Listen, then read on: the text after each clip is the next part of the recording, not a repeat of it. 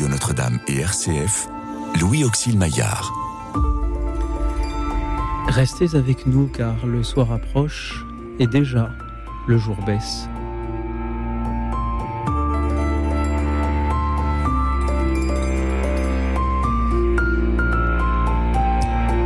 Bonsoir à toutes, bonsoir à tous, chers amis, chers auditeurs. Ce soir, je n'ai ni thème prédéfini, ni invité. Je suis seul avec 2 heures d'inconnus. Comme chaque soir, vos appels seront spontanés et je n'ai à cet instant aucune idée de qui va appeler pour parler de quoi. Nous nous offrons 2 heures de véritable libre antenne. Offrez-nous une lecture, une musique, une méditation en lien ou non avec l'actualité du monde ou l'actualité liturgique. Offrez-nous ce soir tout ce qui vous semblera de circonstance pour entretenir le feu de ceux qui veillent. Vous pouvez par exemple nous appeler pour nous lire un poème ou un autre texte, nous proposer l'écoute d'une musique, nous faire méditer sur un sujet de votre choix, revenir sur le sujet d'une émission passée dans laquelle vous n'auriez pas osé prendre la parole. Et si vous voulez la prendre ce soir, c'est toujours au 01 56 56 44 00, le 01 56 56 44 00. Vous pouvez aussi, comme chaque soir, nous suivre en direct sur la chaîne YouTube de Radio Notre-Dame. Et pour initier notre émission, je vous propose de revenir sur une de ces émissions musicales que nous nous offrons ensemble chaque 2e vendredi du mois. Et il en fut une où vous aviez été très nombreux à appeler, c'était lors du 11 novembre, quelle musique pour célébrer la paix, c'était là le thème. Et ce soir-là, il y avait Ségolène qui avait appelé de Paris pour nous proposer d'écouter le cantique de Jean Racine de Gabriel Fauré. C'était une merveilleuse idée et je vous propose de prendre maintenant le temps que nous n'avions pas eu ce soir-là, pendant que vous nous appelez pour proposer de participer ce soir. Écoutons ce cantique de Jean Racine.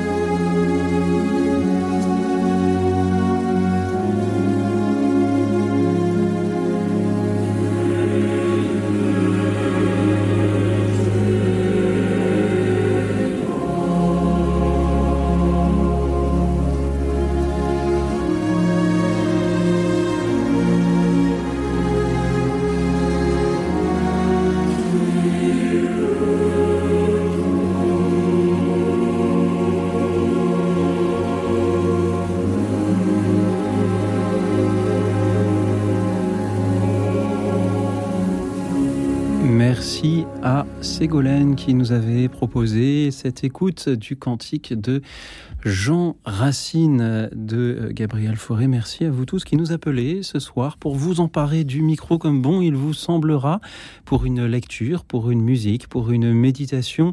À vous de nous offrir ce soir ce que vous avez de meilleur, toujours au 01 56 56 44 00. Et nous accueillons Françoise de Région Parisienne. Bonsoir Françoise. Bonsoir. Oui, bonsoir. Je ne sais pas si vous allez la voir, mais... je voulais réciter le poème de Victor Hugo à Villequier. À Villequier, ah voilà, je l'ai là. Je ne sais pas si vous l'avez. Eh bien, je ne sais pas de quel poème vous nous parlez encore, François. À Villequier, le poème de Victor Hugo qui s'intitule À Villequier. Si vous l'avez, Françoise, je vous propose de nous le lire vous-même. Je le cherche. Allez-y, Françoise. Excusez-moi, j'étais en train de le chercher quand on m'a appelé. Allez-y, Françoise. Ah,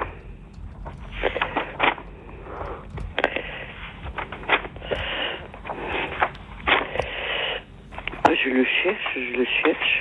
Vous allez le trouver. Les recueils de Victor Hugo sont grands et épais et on a envie de tout y lire. Alors cela peut prendre du temps avant d'arriver sur celui que l'on cherchait.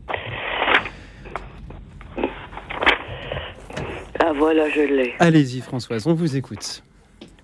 Mais il est long, hein. Eh bien, si vous... Il est long, il est bien plus long que ce que je pensais, que ce que j'avais étudié. Ah, alors lisez-en nous le début, Françoise, et ce sera très bien.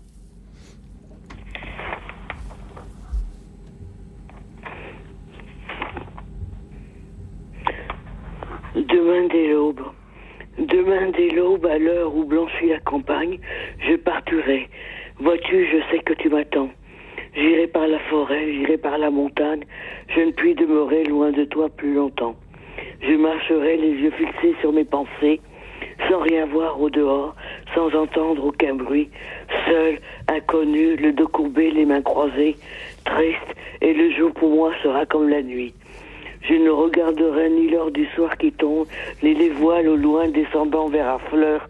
Et quand j'arriverai, je mettrai sur ta tombe un bouquet de houverts et de bruyères en fleurs. Merci, Françoise. Vous voyez, il n'était pas si long que ça. Non, mais c'est pas le vrai titre de ce poème, c'est Demain dès l'aube, oui. Le titre de ce poème. Et pourquoi ce soir, Françoise, vouliez-vous nous le lire ? Pardon ? Pourquoi ce soir, Françoise, vouliez-vous nous le lire ? Oh, parce que Victor Hugo a traité très, très, très traumatisé de la mort de sa fille Léopoldine, et il s'en est jamais remis. Et je comprends parce que moi j'ai eu le décès de mon frère, ça a fait 2 ans le 9 décembre, et je comprends tout à fait ce qu'il a ressenti. Voyez-vous, Françoise, je vous remercie pour votre lecture ce soir. D'abord parce que vous nous lisez un grand classique de Victor Hugo que beaucoup d'auditeurs connaissent, voire connaissent par cœur, et à qui ils pourront évoquer bien des souvenirs d'émotions, ces collégiens qui découvrent la poésie par ces vers, par ce deuil de Victor Hugo. Et il est toujours bon d'entendre à la radio des poèmes que l'on connaît soi-même. On a envie de les réciter en même temps qu'ils sont lus. Et puis, je trouve cela assez beau de commencer une émission à 22h par ces paroles-là, demain dès l'aube, comme si nous étions un petit peu déjà demain matin à l'heure où blanchit la campagne. Merci beaucoup, Françoise, d'avoir été avec nous. Je voulais dire aussi qu'hier, j'ai entendu votre émission. Oui. Alors moi, ce que j'aurais aimé être, le personnage que j'aurais aimé être dans la crèche, c'est la vache, le bœuf. Parce que je suis allée en Inde, je n'ai jamais vu de vache sacrée, c'est un cliché.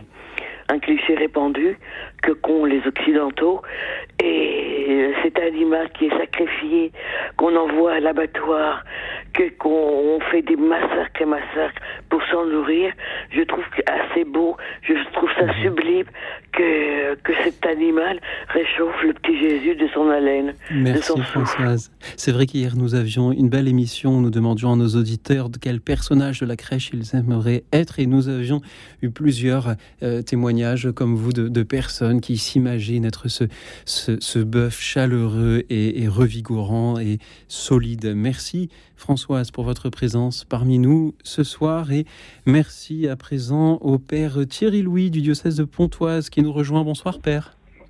Bonsoir à tous, j'espère que vous allez bien. Ça va très bien puisque vous êtes là Père. Oui, votre émission elle est toujours très, très bien animée, je vous remercie et vous félicite.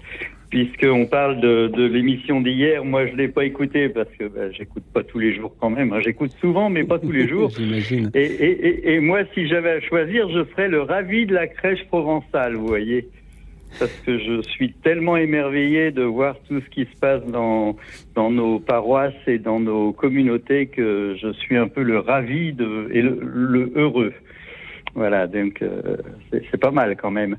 En effet. Et voilà. Et donc j'appelais pour donner une bénédiction toute simple pour tous les auditeurs qui écoutent Radio Notre-Dame et puis pour vous particulièrement les personnes qui décrochent au téléphone qui offraient du temps à tous ceux qui sont seuls dans la nuit. Hein. C'est un peu ce thème et je pense que c'est important qu'on puisse offrir quelque chose de bien. Une bénédiction, c'est pas mal quoi. Et donc, je peux offrir ça, alors je l'offre, voilà. Merci, Père. Voilà. Et donc, en tout cas, je vous remercie. Et alors donc, que le Dieu Tout-Puissant, vous bénisse tous ceux qui écoutent cette radio, voilà, tous ceux qui sont seuls, tous ceux qui sont, accompagnés, et tous ceux qui sont dans la joie, et tous ceux qui sont dans la peine, que nos prières, à tous, hein, pas seulement les miennes, mais nos prières à tous se rejoignent et que cette grande chaîne d'humanité nous permette d'entrer dans une paix profonde, une paix intérieure et une paix dans les familles. Voilà, que Dieu nous bénisse. Amen. Merci beaucoup, Père, pour votre présence spontanée parmi nous ce soir en début d'émission. Vous qui aimez aussi parler au public, non seulement de votre paroisse, mais aussi sur les réseaux sociaux, pouvez-vous nous redire comment vous rejoindre sur TikTok ? Ah oui, alors sur TikTok, on peut me rejoindre sur Thierry Louis 95. Je suis aussi sur Facebook et Instagram. Y a des réels qui sont que je crée sur TikTok et des petites vidéos qu'on appelle des réels, voilà, et qui sont relayées sur Facebook et Instagram, mais sur TikTok Thierry Louis 95 et je fais une fois par semaine des directs où je réponds aux questions quoi. Père, merci pour ce que vous y faites. Vous savez, dans cette émission, il y a des personnes seules, comme vous l'avez dit, qui nous écoutent, des personnes moins seules aussi, mais toujours des personnes qui ont des merveilles à nous offrir, et c'est un peu le principe de cette émission, proposer à ceux qui, de minuit à 22h, écoutent les journalistes, leurs invités, les animateurs, les musiques, les publicités, de 22h à minuit, leur proposer, eux, de monter sur scène, de prendre le micro pour nous offrir ce que eux ont de merveilleux à nous offrir, mais il y a aussi beaucoup de timides qui n'osent pas passer à l'antenne. Qu'est-ce que vous aimeriez leur dire à eux, Père Thierry ? Je crois qu'on a à prendre en main notre mission d'être des annonceurs de la bonne nouvelle et on a chacun une bonne nouvelle à annoncer et donc voilà, si vous êtes timide, n'hésitez pas à annoncer. En plus, Louis-Auxil, il est très gentil, donc n'hésitez pas à l'appeler. Et puis à dire ce que vous avez envie, voilà, peut-être juste un petit mot, voilà, mais c'est une grande joie et je crois que mettez d'abord le Seigneur devant vous et puis suivez-le et il vous guidera sur le bon chemin. Merci beaucoup, Père Thierry Louis. Que Dieu vous bénisse tous et puis continuez ces émissions qui nous réjouissent le cœur, en tout cas, Louis-Auxil. Merci. Merci, Père. Que Dieu vous bénisse aussi et tous ceux qui prendront la parole ce soir ou ceux qui resteront timides. Voilà. Aussi, c'est toujours une joie de vous entendre. Mais on essaye de rejoindre tout le monde quand même, voilà. Absolument. Et c'est toujours une joie quand vous nous rejoignez, Père, dans cette émission. Voilà, et surtout un dernier conseil. Oui, allez-y. Dites à ceux que vous aimez que vous les aimez. Hein, dans les couples, parfois, je rencontre des hommes et ils disent « Oh mais non, mais je dis pas à ma femme que je l'aime parce qu'elle le sait. » Mais si, faut dire à la personne qu'on aime qu'on l'aime. Hein, c'est important, c'est verbaliser l'amour, c'est important. Voilà, c'est un petit conseil que je donne, voilà, peut-être à ceux qui sont timides, mais voilà. Et puis, je vous souhaite une bonne soirée et bonne continuation à tous. Merci beaucoup, Pierre. Père Thierry Louis, moi, je vous aime beaucoup. Merci pour votre présence parmi nous ce soir. Merci à tous ceux qui, à leur tour, nous appellent au 01 56 56 44 00 pour cette émission qui n'a ni thème, ni invité en studio. Vous pouvez vous emparer du micro pour nous offrir ce que vous avez de meilleur, une lecture, l'écoute d'une musique, une méditation sur un thème de votre choix. Merci pour votre présence avec nous ce soir, chers amis, chers auditeurs, et merci à Laurence qui nous avait proposé d'écouter, et nous allons le faire, ce concerto pour piano numéro 1 de Tchaïkovski. Écoute dans la nuit, une émission de Radio Notre-Dame et RCF.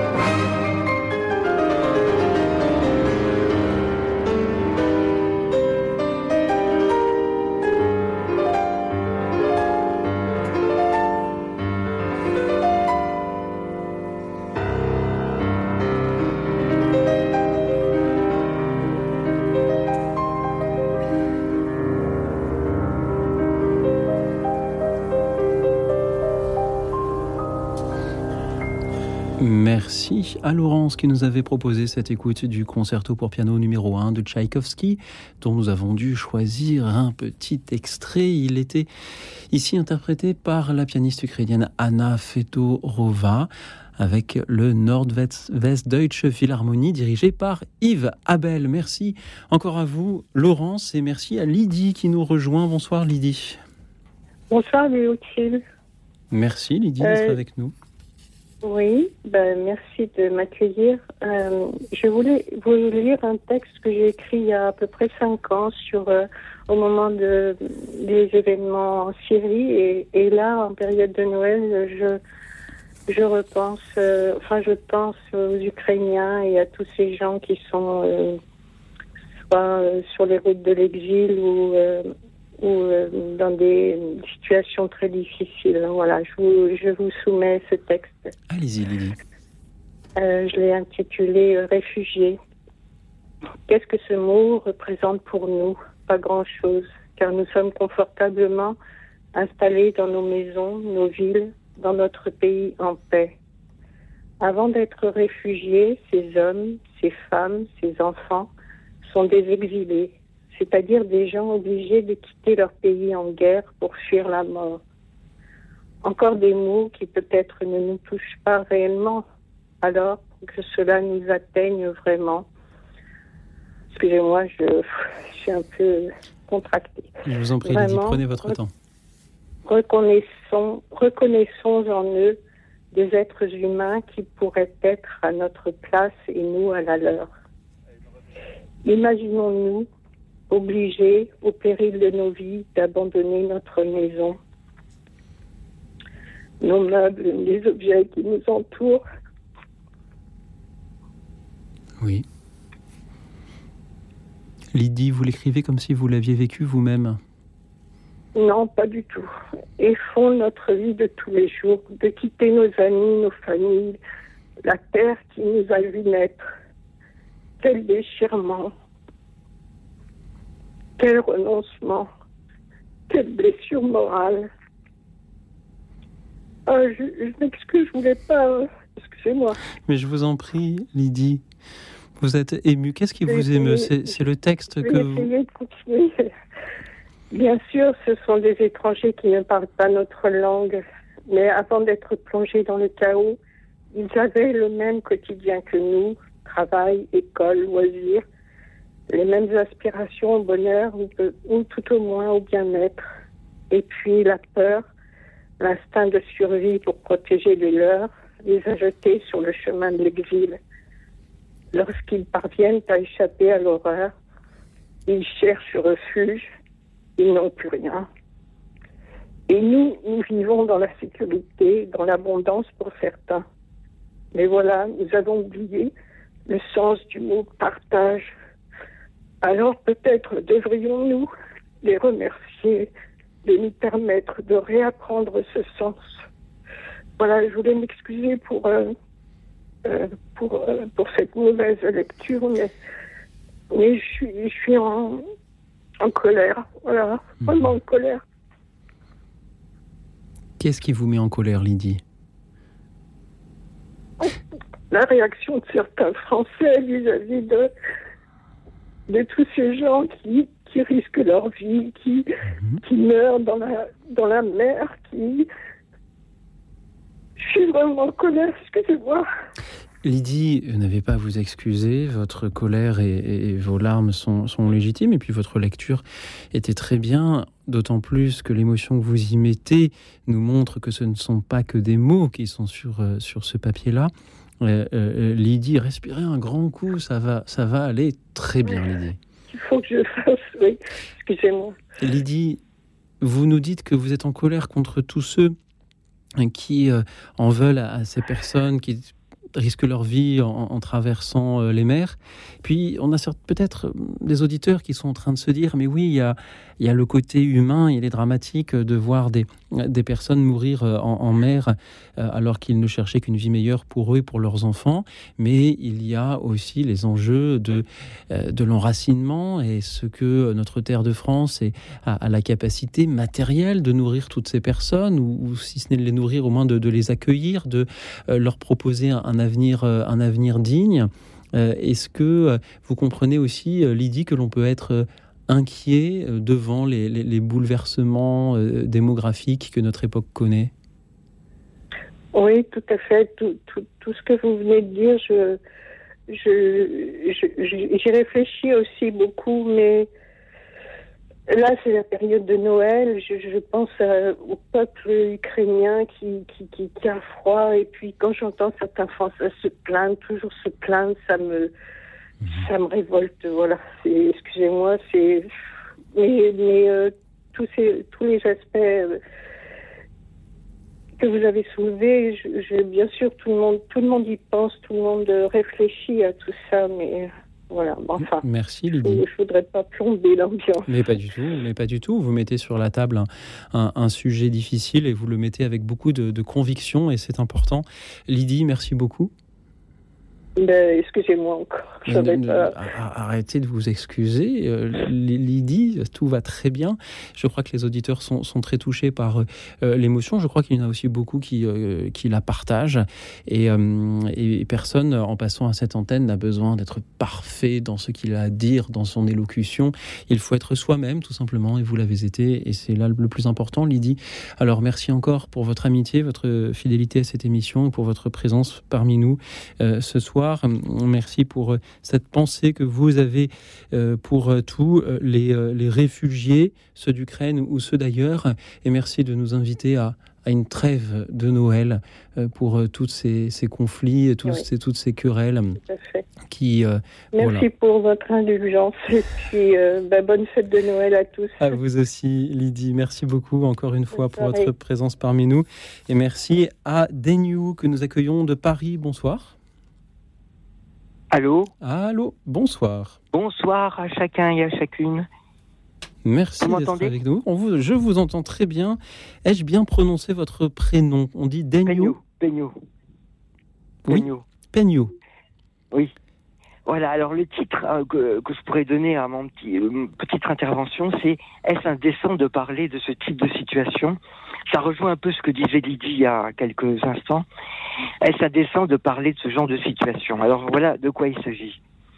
Je propose ce soir une sorte d'équation à une ou deux inconnues, entre guillemets, c'est au figuré, pour tenter de résoudre en commun une situation qui, hélas, même en Occident, très très très commun comme situation. J'ai déjà entendu à l'antenne, je suis un vieil écoutant de Radio Notre-Dame et des émissions équivalentes, de situations de solitude terribles, même au sein des églises. Et j'ai vraiment, une fois même, je me suis dit, mais j'ai vraiment ma situation. Alors voilà, le problème est le suivant. Problème à résoudre en commun si possible. Et j'aimerais écouter l'intervention de justement d'écoutants de Radio Notre-Dame. X est retraité, célibataire, sans enfant, sans compagnon, sans compagne. Il pourrait être pauvre, par exemple, ou veuve. Il n'a pas de réchaud, il ne peut pas faire la cuisine. Il connaît pas mal d'églises de tout poil, mais vraiment de tout poil, catholiques, protestants. Mais connaît, hélas, et je ne pense pas être le seul, parce que j'ai déjà entendu ce genre de situation.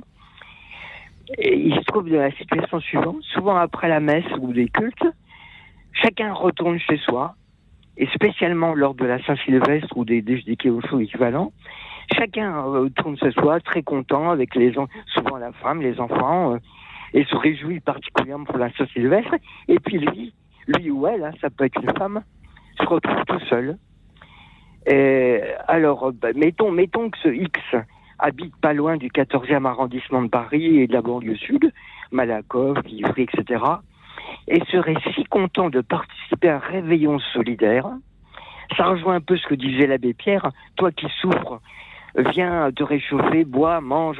Ça, c'est une publicité pour la Fondation Abbé Pierre, on l'entend souvent. « Toi qui souffres, je te demande rien », etc. Donc, moyennant une participation, il n'est pas question d'être pique-assiette, de 35-40 euros. Je connais aussi des chants chrétiens comme dans « Il est vivant », vous voyez, je suis prêt à participer. J'ai même déjà, et je terminerai par là, pensé à organiser ce genre de réveillon solidaire, mais ça s'est pas fait, mais j'ai pensé moi-même organiser ça, avec un petit groupe de personnes, vous voyez, dans une telle localité. Et spécialement pour la Saint-Sylvestre, ce 31 décembre. Voilà, je me tais maintenant et j'aimerais connaître un peu ce que tel auditeur, telle auditrice en pense. Vous et éventuellement, je serais très accepté qu'on donne mon numéro de téléphone s'il y a quelqu'un intéressé. Peignou, vous nous parlez ce soir de ces personnes qui vont passer Noël ou le réveillon, la nouvelle année, seules. Et vous vous affligez de cette situation et de l'inaction de beaucoup. On se dit, moi je vais à la messe, je suis au premier rang, au deuxième rang à l'église, je m'occupe de ma famille, de mes amis, mais mon voisin... je ne me préoccupe pas de lui parce qu'après tout on n'est que voisins, ce n'est pas aux voisins de se préoccuper les uns des autres. Peignou, si je vous m'interrompez si je vous ai mal compris, mais c'est ce que j'ai entendu. Et j'ai envie de vous demander, Peignou, vous-même, est-ce que avec qui comptez-vous passer le réveillon de Noël ou du jour de l'an? Je n'ai pas compris la question. Vous-même, Peignou, avec qui allez-vous passer Noël? Je suis seul. Je suis seul. J'ai un frère qui habite au Japon. Oui. C'est pas à la porte d'à côté. Et sinon, je suis un retraité, célibataire, sans enfant et sans compagnon. Et donc, c'est pour ça que je parle de ça, mais je suis pas le seul. Je sais que j'ai déjà entendu ça, mais souvent. Hein. Même à la Radio Notre-Dame, j'ai entendu ça, Radio Fréquence Protestante aussi. Il y a des années, ça a été des années que j'ai entendu. Je me suis dit, mais c'est vraiment ma situation. Je me souviens d'une émission, dans cette même émission, il y a un an, où nous avions eu justement à l'antenne la colère en direct, une auditrice qui nous disait, mais vous les cathos, vous êtes des hypocrites, vous nous dites qu'il faut aimer son prochain, mais j'ai fait signe autour de moi pour faire comprendre que je passerai Noël seul, personne ne m'a invité nulle part. Et là, pendant l'émission, une autre auditrice que nous avions pris à l'antenne en direct, en même temps, avait pu intervenir pour inviter cette première auditrice à passer la fête de Noël chez elle. Peignou, je crois que d'abord, il faut être capable de le dire. C'est vrai qu'être seul pour Noël et semble être vu comme quelque chose d'un petit peu anormal ou de honteux, et donc on n'ose pas le dire, on n'ose pas demander aussi aux gens s'ils vont être seuls. Alors, il faut peut-être premièrement, quand on s'apprête à passer Noël seul, eh bien le dire autour de soi et ne pas hésiter à dire à ses proches, si on en a, et un cousin, un ami qu'on ne voit pas très souvent, dire je vais passer Noël tout seul, est-ce que tu as une suggestion à me faire? Et puis il y a beaucoup d'associations qui organisent des réveillons solidaires. Il y a les conférences Saint-Vincent-de-Paul, le Secours populaire, Handicap international, la Fondation de France, l'Armée du Salut, le Secours catholique, les Restos du Cœur. Il y en a beaucoup. Il faut avoir envie de franchir ce cap-là, éventuellement comme bénévole pour aider ou comme public tout simplement. Et puis, on peut, comme vous le suggérez, Peignou, proposer, d'organiser soi-même un réveillon solidaire, et c'est une belle idée que vous avez. Dans quel quartier de Paris habitez-vous ? J'habite dans la banlieue sud de Paris, mais je suis tout près de Paris 14e. Alors, ce que l'on peut faire, c'est proposer aux auditeurs qui appelleraient pour avoir vos coordonnées, de vous les transmettre, afin de vous... de vous mettre en relation, justement. Peignou, qu'est-ce que vous aimeriez dire à tous les auditeurs qui, comme vous, s'apprêtent à passer Noël peut-être tout seuls et qui ne savent pas à qui tendre la main et ne savent pas que faire? Qu'est-ce que vous aimeriez leur dire ? Avant tout, compter sur le Seigneur. Moi, j'ai l'habitude de ça. Moi, si je suis encore vivant, pas suicidé, c'est bien parce que je compte sur le Seigneur dans ma solitude. Sinon, je serais pas de ce monde. Je le dis franchement. Avant tout ça, c'est lui qui nous permet de rester, de garder de l'espérance.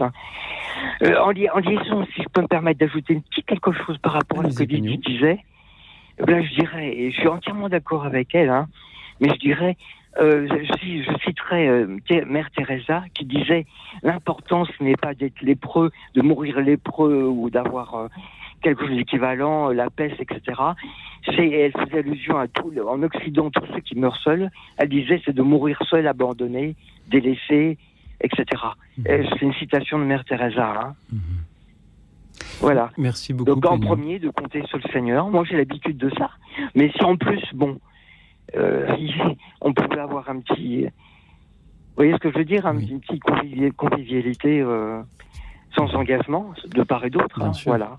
Merci beaucoup de l'avoir proposé, voilà, Peignou, et merci à tous les auditeurs qui feront signe à ces proches qui peut-être seront seuls. Je pense que nous avons tous dans nos entourages des personnes dont on se pose la question, a-t-il quelqu'un avec qui passer Noël, avec qui passer aussi le réveillon de la nouvelle année, qui est aussi une fête importante, surtout lorsque l'on sait que tout le monde fait la fête, et si on est seul chez soi, c'est un petit peu triste. Je crois qu'on a tous dans nos entourages des personnes à qui on peut penser, dont on se demande s'ils ne seraient pas tout seuls, et à qui on peut envoyer un petit texto pour dire mais qu'est-ce que tu fais pour Noël, et éventuellement l'inviter dans sa famille ou chez ses amis pour rompre ces solitudes-là. Merci de nous y avoir invités, Peignou. C'était une joie de vous entendre de nouveau sur cette antenne. Merci du fond du cœur. Et je vous souhaite... bravo de dire ça, et merci d'avoir pensé à Madagascar il y a pas longtemps. Hein. Oui. Merci beaucoup. Avec le père Pedro qui est venu en témoigner, oui, en effet. Peignou, merci beaucoup. Vous me dites bravo, mais c'est vous surtout qui l'avez dit. Merci beaucoup pour votre présence parmi nous ce soir, et merci à tous ceux qui nous appellent. Vous êtes déjà très nombreux pour cette émission sans thème ni invité. Vous pouvez vous emparer du micro pour nous offrir tout simplement ce que vous avez de meilleur, et je voudrais saluer Christophe qui un soir, nous écoutant depuis Boulogne, s'est dit que ce qu'il y avait de beau peut-être à entendre, en réponse à Ahmed, un auditeur qui s'interrogeait sur l'existence de Dieu, eh bien, c'était d'écouter un extrait de la bande originale du film Bagdad Café. Jevetta Steele chante Calling You. Écoute dans la nuit, une émission de Radio Notre-Dame et RCF. A desert road. From Vegas to nowhere, someplace better than where you've been. A coffee machine that needs some fixing in a little cafe just around the bend.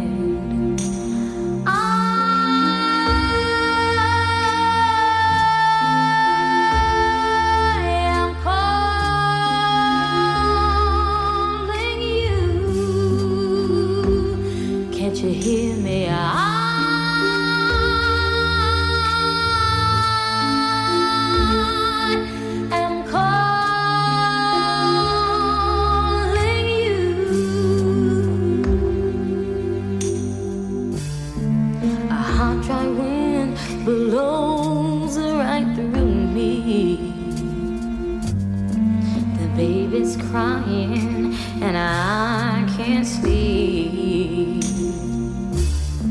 but we both know a change is coming closer, sweet relief.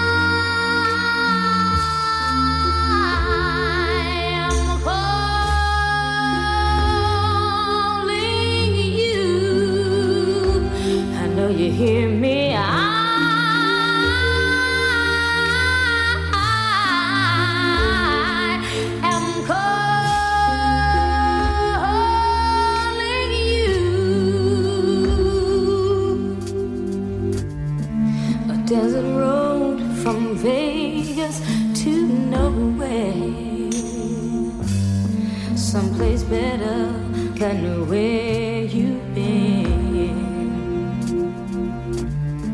A coffee machine that needs some fixing, in a little cafe just around the bend.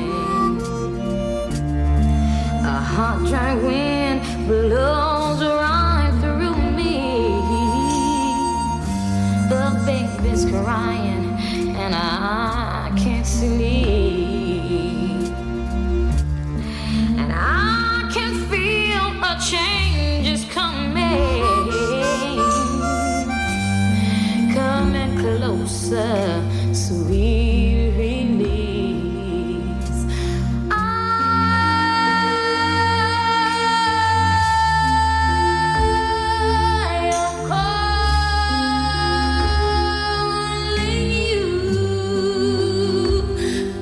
Hear me out.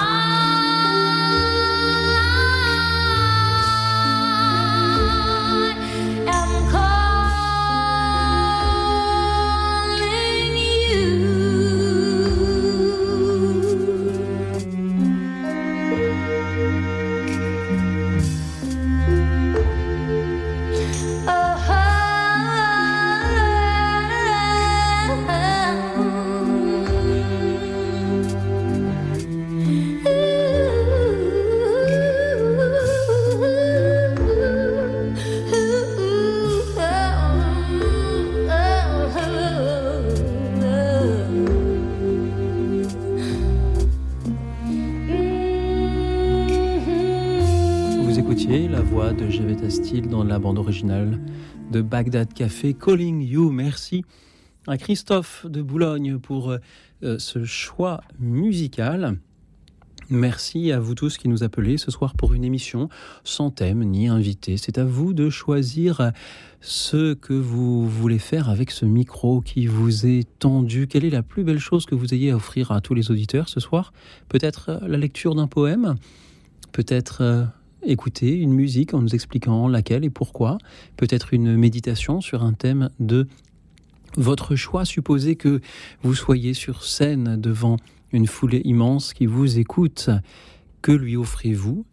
Ce soir, offrez-le nous en nous appelant au 01 56 56 44 00 et nous allons nous diriger vers l'Île-Adam d'où nous appelle Pascal. Bonsoir Pascal.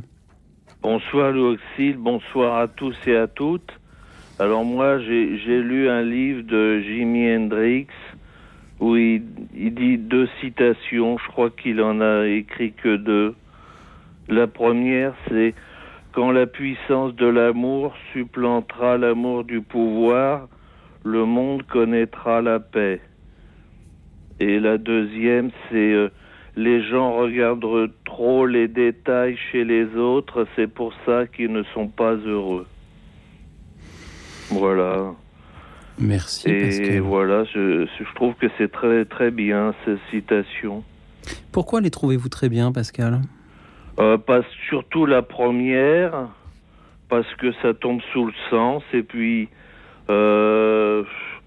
c'est vrai que dans le monde matérialiste, on a la valeur de tout, mais on n'a aucune valeur.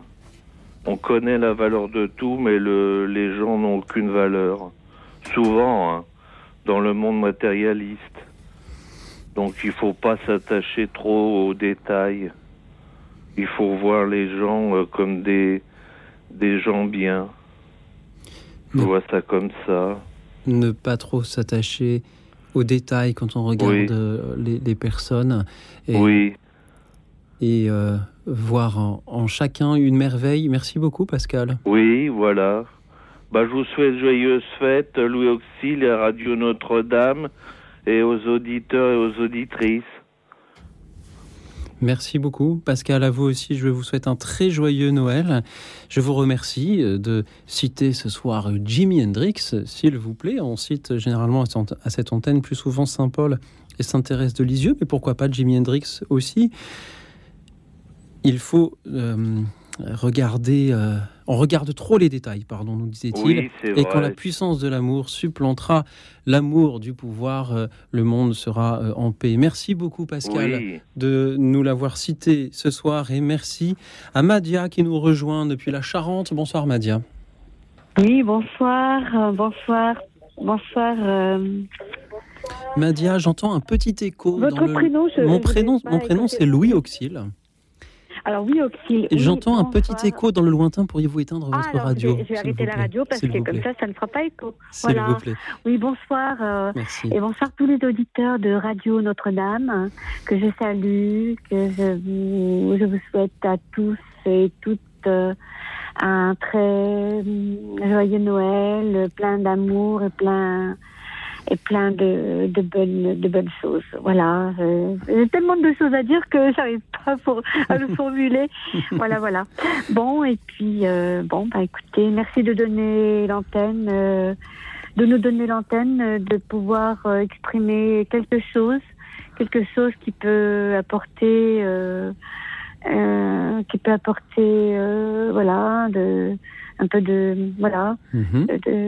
nous permettent de communiquer d'ailleurs déjà, et puis d'apporter un peu de chaleur, une pensée, une chaleur humaine, voilà. Madia, merci beaucoup. Si vous voulez, je peux vous aider à vous rappeler ce à quoi vous pensiez quand vous avez appelé le standard.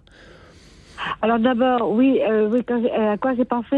Ma pensée est tournée vers tous ceux qui œuvrent pour nous, qui sont oubliés, et puis aussi je voudrais dire quel animal je voudrais être dans la crèche. Mm-hmm. Écoutez, je crois que un peu de chacun, mais le mouton. Parce que le mouton, il est en Madia. Excusez-moi, j'arrive pas à trouver mes mots. Mais je vous en prie, Madia, vous savez, j'ai souvent du mal à les trouver moi-même. Il y a de la neige autour de lui, qui peut réchauffer, on se met contre lui, et on risque pas d'avoir froid. Madia, merci. Et puis il est vraiment doux comme animal, mais comme tous les animaux de la crèche. Hein. Madia, puis ça me fait penser à ma maman qui était bergère dans sa tendre enfance. Merci. Elle avait deux moutons qu'elle gardait. Et la nuit, justement, elle dormait à côté d'eux, entre les deux, et voilà, pour se réchauffer. Voilà. Et Madia, sur la petite fiche que le standard m'a préparée, je suis très heureux de voir que le thème de l'émission d'hier était si porteur qu'il nous rejoint encore aujourd'hui. Sur la petite fiche que le standard m'a préparée, je lis que vous vouliez remercier le Père Thierry que nous avions à l'antenne tout à l'heure. Merci Père Thierry, merci pour votre bénédiction. De nous donner votre bénédiction. Je sais que vous nous entendez et ça m'a touchée profondément, ça m'a touchée droit au cœur, ça a été droit au cœur, parce que merci à vous, mais comme beaucoup d'autres aussi pensent à nous, hein, comme les gens du Secours catholique, comme tous les bénévoles, comme tous les gens qui œuvrent pour les gens démunis, Madia, les gens pauvres, les gens seuls. Vous pensez aux personnes qui œuvrent pour notre sécurité aussi? Oui, alors voilà, oui. On ne parle jamais des gens qui assurent notre sécurité, qui assurent la sécurité des locaux, des magasins, des structures, des administrations. Ils sont là H24, ils sont debout tout le temps, et en plus ils sont pas très bien payés. On les regarde même pas. Moi personnellement, c'est pas le cas, parce que je les salue, je leur dis bonjour, je leur dis au revoir, je leur dis merci. Et je pense que c'est au moins la moindre des choses, de leur apporter une reconnaissance. Merci, c'est vrai, Madia. Que on ne remercie jamais assez, parce que ils assurent notre sécurité. Et je pense, j'ai toujours une pensée pour les vigiles, les gens comme ça qui œuvrent pour nous et qui On peut penser aux veilleurs de nuit qui actuellement sont en train de regarder passer le temps en espérant que la nuit sera calme. On peut penser aux pompiers qui sont dans leur caserne en attendant qu'on les appelle quelque part.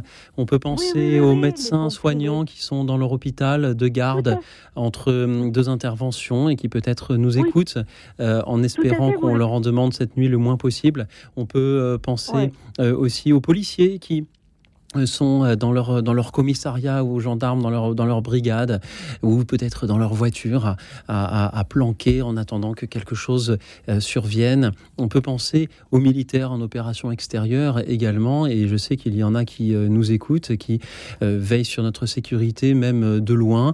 On peut penser également aux gardiens de phare, même si je crois qu'il n'y en a plus beaucoup, mais on pense quand même à tous ceux qui ont veillé des nuits entières pour la sécurité des navires. On peut penser à tous ceux qui travaillent de nuit, qui sont pour nous aujourd'hui en voyage. Merci Madia de nous avoir invités à penser à eux. Merci également de vos pensées pour les personnes seules et pour tous les auditeurs. Madia, c'était une joie de vous entendre depuis la Charente, et nous allons nous diriger vers Saumur, d'où nous appelle Marie-Paul. Bonsoir Marie-Paul. Bonsoir. Merci Marie-Paul d'être avec nous. Eh bien, c'est un petit coup de providence parce que j'en avais marre du foot et j'ai qu'une petite radio et j'ai dit bon, je vais réessayer d'avoir RCF Anjou. Je vous ai écrite par RCF Anjou et puis ça passe. Et vous êtes la bienvenue. Marie-Paul, il nous reste moins de 2 minutes avant de rendre l'antenne pour une pause. Bon, vous avez quelque chose à nous partager, allez-y. Je vais vous lire un poème que j'ai écrit en vous chantant aussi le refrain. C'est sur le thème de l'espérance. Allez-y, Marie-Paul. Et ça s'appelle « Espérance au cœur de Dieu ». Allez-y. « Espérance au cœur de Dieu, tu ravives nos désirs, tu réveilles notre feu, tu dessines l'avenir. Espérance au cœur de Dieu, tu ravives nos désirs, tu réveilles notre feu, tu dessines l'avenir. Toi, cœur meurtri, oublie toute souffrance. Toi, cœur meurtri, appelle l'espérance. Toi, cœur meurtri, habite la confiance. Toi, l'âme en souffrance, regarde l'espérance.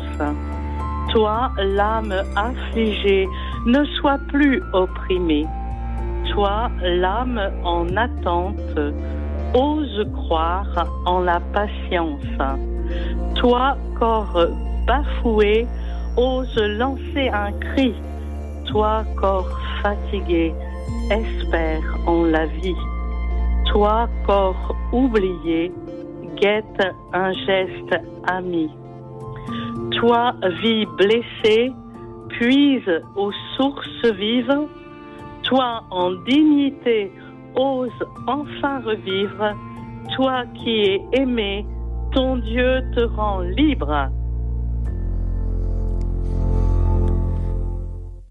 Bruno Courtois, directeur général de Radio Notre-Dame. Chers amis, Radio Notre-Dame vit essentiellement du don de ses auditeurs. Sachez que le don est exonéré d'impôt sur le revenu à hauteur de 66%. Ainsi, un don de 100 € revient à 34 €. Pensez-y pour optimiser votre fiscalité tout en aidant notre radio à vivre. Envoyez vos dons au 6 boulevard Edgar Quinet à Paris dans le 14e ou faites un don en ligne sur radionotre-dame.com, rubrique « Faire un don ».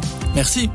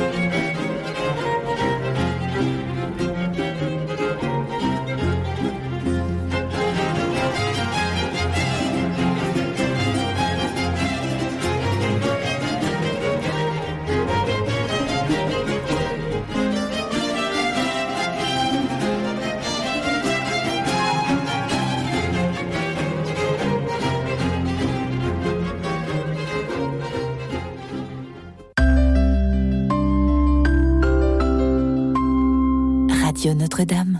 Il est 23h et vous nous appelez toujours ce soir pour vous emparer du micro sur un thème de votre choix.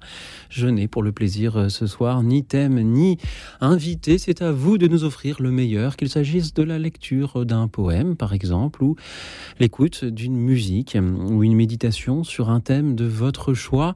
Offrez-nous ce que vous avez de meilleur à partager ce soir, toujours au 01 56 56 44 00, le 01 56 56 44 00. Et je salue Monique qui est avec nous depuis Athis-Mons. Bonsoir Monique.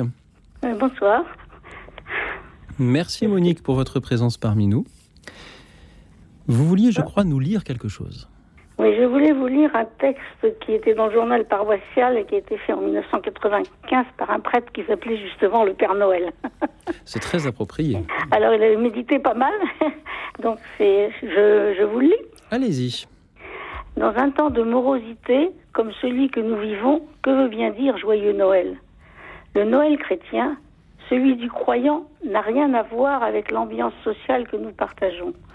Sauf si Noël de la fête des cadeaux et des grandes bouffes. Le Noël du croyant, c'est la joie de savoir qu'un jour, il y a presque 2000 ans plus, la parole du Père s'est faite chère et a habité parmi nous. Parole d'amour, pas n'importe quel amour, un amour unique, parce que totalement gratuit, qui n'attend rien en retour, et un amour pour chacun et pour tous. Parole d'espérance, non pas comme celle de Jean-Baptiste qui espérait un messie guerrier et vengeur, mais l'espérance d'un monde meilleur, à construire chaque jour et ensemble, poussé et animé par l'esprit. Parole de paix, une paix aussi à construire en nous et autour de nous, avec la volonté de croire que cette paix ne pourra pas se construire sans Dieu, même si a priori les politiques l'imposent par la force. Parole de joie, joie de vivre en Église, en notre qualité de chercheurs de Dieu, pour que la bonne parole puisse être apportée à tous et qui doit véhiculer le salut offert à tous par le Père, réalisé dans le Fils et toujours d'actualité en l'esprit.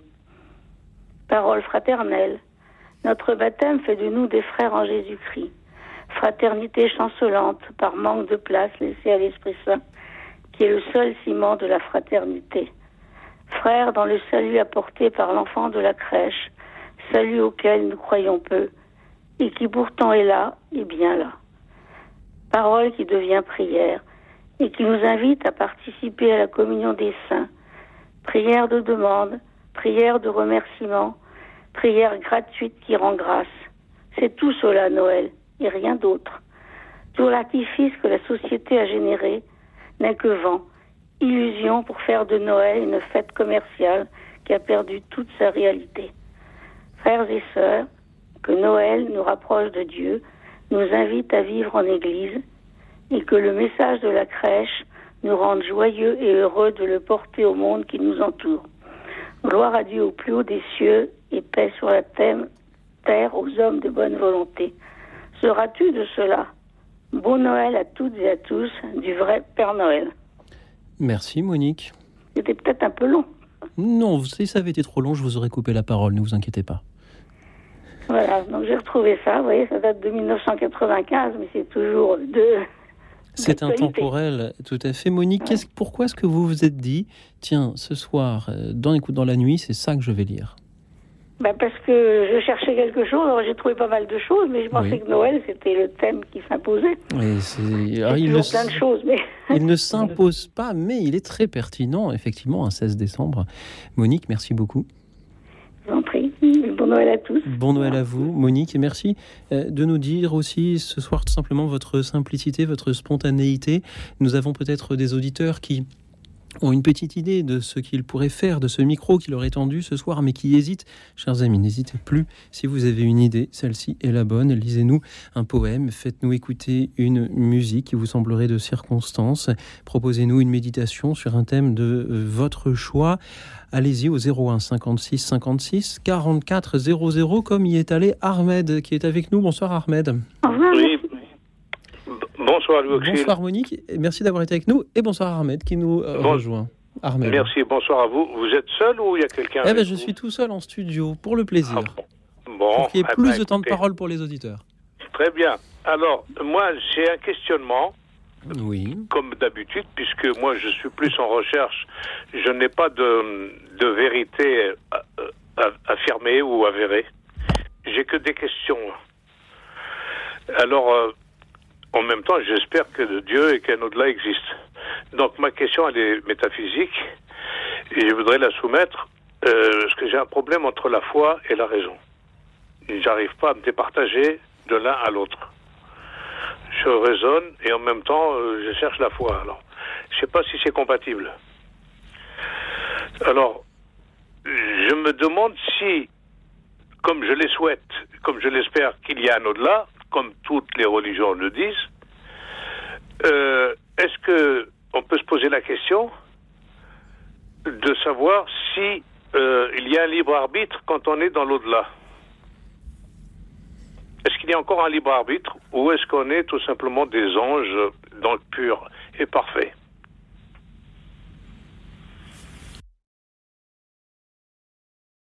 Cette question, et je serais bien prétentieux si je disais que j'avais une réponse.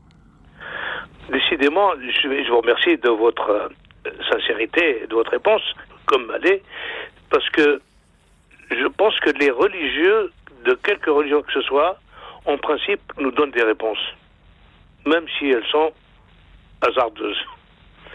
Et donc, je suis très reconnaissant de votre réponse qui dit « je ne sais pas quoi vous dire ». Et moi, en même temps, c'est pas un piège.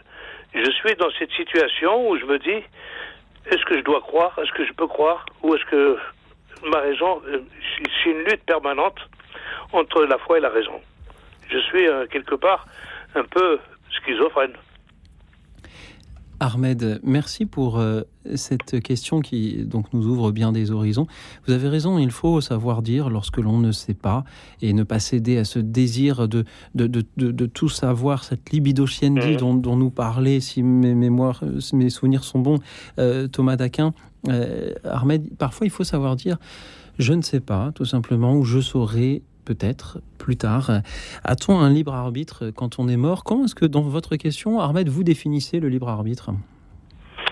Je pense que le libre arbitre, c'est une histoire de discernement entre le bien et le mal, en gros. Hein. Oui. J'avais pas réfléchi avant cette question, là, j'ai réfléchi en même temps que vous me posiez la question. Je pense que on a des bons et des mauvais côtés, et...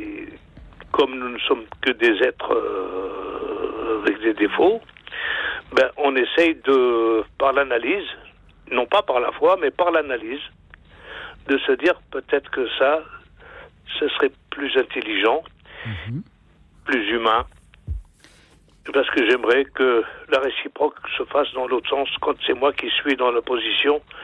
Oui. Inférieur. Ahmed, je lis sur une célèbre encyclopédie en ligne que le libre arbitre est la faculté qu'aurait l'être humain de se déterminer librement et par lui seul à agir et à penser, par opposition au déterminisme ou au fatalisme. Alors je vais vous poser votre propre question autrement, Ahmed. Lorsque nous serons morts, aurons-nous un quelconque intérêt à nous déterminer librement et par nous seuls ? Alors là, je serais incapable. C'est très compliqué.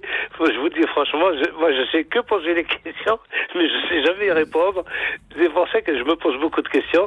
Mais pour finir, Louis-Auxil, est-ce que nous sommes des personnes dans la vie ici ? Des humains, on dit c'est une personne. Je suis une personne, vous êtes une personne. Bientôt je serai remplacé par un robot dans cette émission, mais pour l'instant je suis bien une personne. L'intelligence artificielle. Mais une fois mort, est-ce qu'on est encore des personnes ? Justement, Ahmed, c'est un peu le sens de... Je réponds à votre question par une autre question. Une fois mort, nous serons dans la communion des saints. Si j'ai bien suivi mon cours de catéchisme, vous pouvez d'ailleurs trouver d'autres réponses sur cet inattendu site lavieaprèslamort.com qui justement se donne pour mission d'y répondre. Et voilà la question que je me pose en vous entendant nous demander si, après la mort, on aura toujours un libre arbitre, c'est, et quand bien même on en aurait un, est-ce qu'il nous servira toujours ? C'est-à-dire, lorsqu'on sera dans la communion des saints, aurons-nous encore besoin de nous déterminer, ou serons-nous tous déterminés ensemble par Dieu dans cette communion des saints ?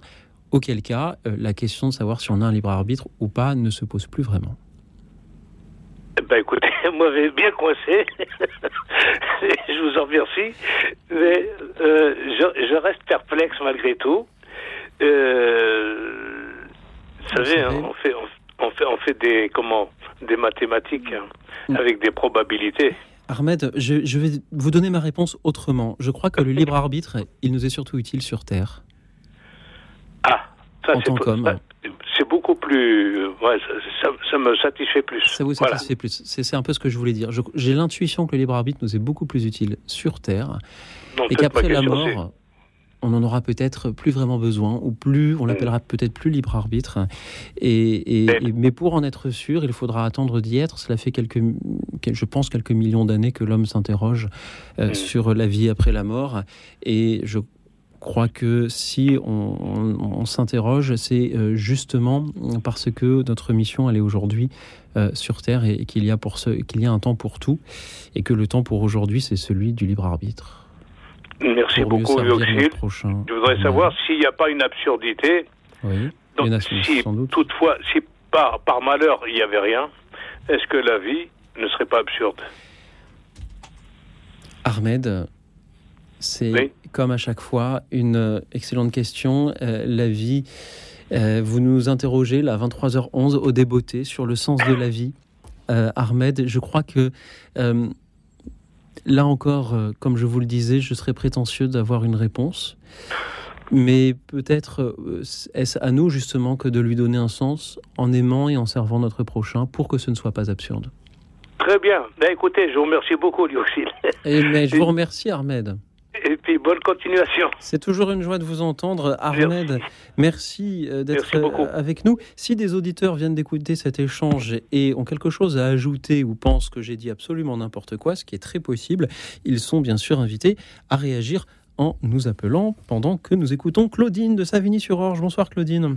Oui, bonsoir Louis-Auxil, bonsoir à tous les auditeurs et puis belle fête de Noël à tous. Merci. Voilà, j'ai appelé effectivement pour un poème, mais par rapport à ce que j'ai entendu précédemment, puis j'écoute votre émission quasiment tous les soirs, hein, mais j'hésite à appeler. Et au sujet de la pensée qu'on peut avoir pour les personnes seules, on fait partie de l'association Saint-Vincent de Paul. Et donc, on est habitué à visiter effectivement des personnes seules. Et ce que l'on constate souvent, c'est qu'elles elles hésitent à se faire connaître. Alors moi, je dirais aussi aux personnes, si vous connaissez quelqu'un qui est près de chez vous et qui se retrouve seul pour Noël, signalez-le à l'association Saint-Vincent-de-Paul la plus proche et nous pourrons sûrement faire quelque chose pour elle. Voilà ce que je voulais rajouter. Et ensuite, alors sur ce soir, le poème, en fait. Alors, je voulais appeler hier soir où on a parlé de la crèche. Oui. En fait, je me sentais pas du tout, je ne me sentais pas m'identifier à un personnage de la crèche. Mais par contre, j'ai tout de suite pensé au poème de Charles Péguy sur la crèche. Un poème qui est plein de douceur. En même temps, on sent bien l'ambiance, en fait, de la crèche, avec la chaleur de l'âne, du bœuf, etc., qui entoure Jésus. Et donc, je souhaitais, si c'est possible, lire ce poème. Claudine, Non seulement c'est possible, mais les auditeurs fidèles de cette émission savent qu'il y a un moyen très simple de me faire extrêmement plaisir, c'est de lire Charles Péguy à l'antenne. Alors, Claudine, c'est avec grand plaisir que je vous remercie, que je propose à tous les auditeurs de faire silence pour vous écouter, nous lire cette crèche de Charles Péguy. Les solives du toit faisaient comme un arceau. Les rayons du soleil baignaient la tête blonde. Tout était pur alors, et le maître du monde était un jeune enfant dans un pauvre berceau. Sous le regard de l'âne et le regard du bœuf, cet enfant reposait dans la pure lumière. Et dans le jour doré de la vieille chaumière, s'éclairait son regard incroyablement neuf. Le soleil qui passait par les énormes brèches éclairait un enfant gardé par du bétail. Le soleil qui passait par un pauvre portail éclairait une crèche entre les autres crèches. Mais le vent qui soufflait par les énormes brèches eût glacé cet enfant qui s'était découvert. Et le vent qui soufflait par le portail ouvert eût glacé dans sa crèche entre les autres crèches. Cet enfant qui dormait en fermant les deux poings, si ses deux chambellans et ses museaux velus, et ses gardes du corps, et ses deux gros témoins pour le garer du froid, n'eût se soufflé dessus. Sous le regard du bœuf et le regard de l'âne, cet enfant respirait dans son premier sommeil. Les bêtes, calculant dedans leur double crâne, attendaient le signal de son premier réveil. Et ces deux gros barbus et ces deux gros bisons regardaient s'éclairer la lèvre humide et ronde. Et ces deux gros poilus et ces deux gros barbons regardaient sommeiller le premier roi du monde. J'adore ce poème. Merci Claudine. Merci pour cette crèche de Peggy. Voilà. Ça donne de la douceur un petit peu à la soirée, je trouve. Oui. Il y a toute cette ambiance de douceur, à la venue de Jésus, voilà. Je trouve ça apporte un peu de paix, en fait, voilà. Et nous en avons besoin de douceur et de paix, et on en trouve beaucoup dans les poèmes de Charles Péguy, en particulier dans cette crèche. En vous écoutant, chère Claudine, nous avions tous un peu l'impression de, comme l'âne et le bœuf, regardez nous aussi sommeiller le premier roi du monde. Merci Claudine. Merci à vous de m'avoir accueilli. Bonsoir à tout le monde. Bonsoir à vous Claudine, bonsoir à tous ceux qui continuent à nous appeler, même si vous êtes déjà très nombreux, au 01 56 56 44 00. Appelez-nous pour ce soir vous emparer du micro comme bon il vous semblera, pour nous lire un texte, nous proposer d'écouter une musique, nous offrir une méditation sur un thème de votre choix. Merci à vous tous et merci à Madeleine de Saint-Denis qui proposait que nous écoutions le tango de Itzhak Perlman. Écoute dans la nuit, une émission de Radio Notre-Dame et RCF.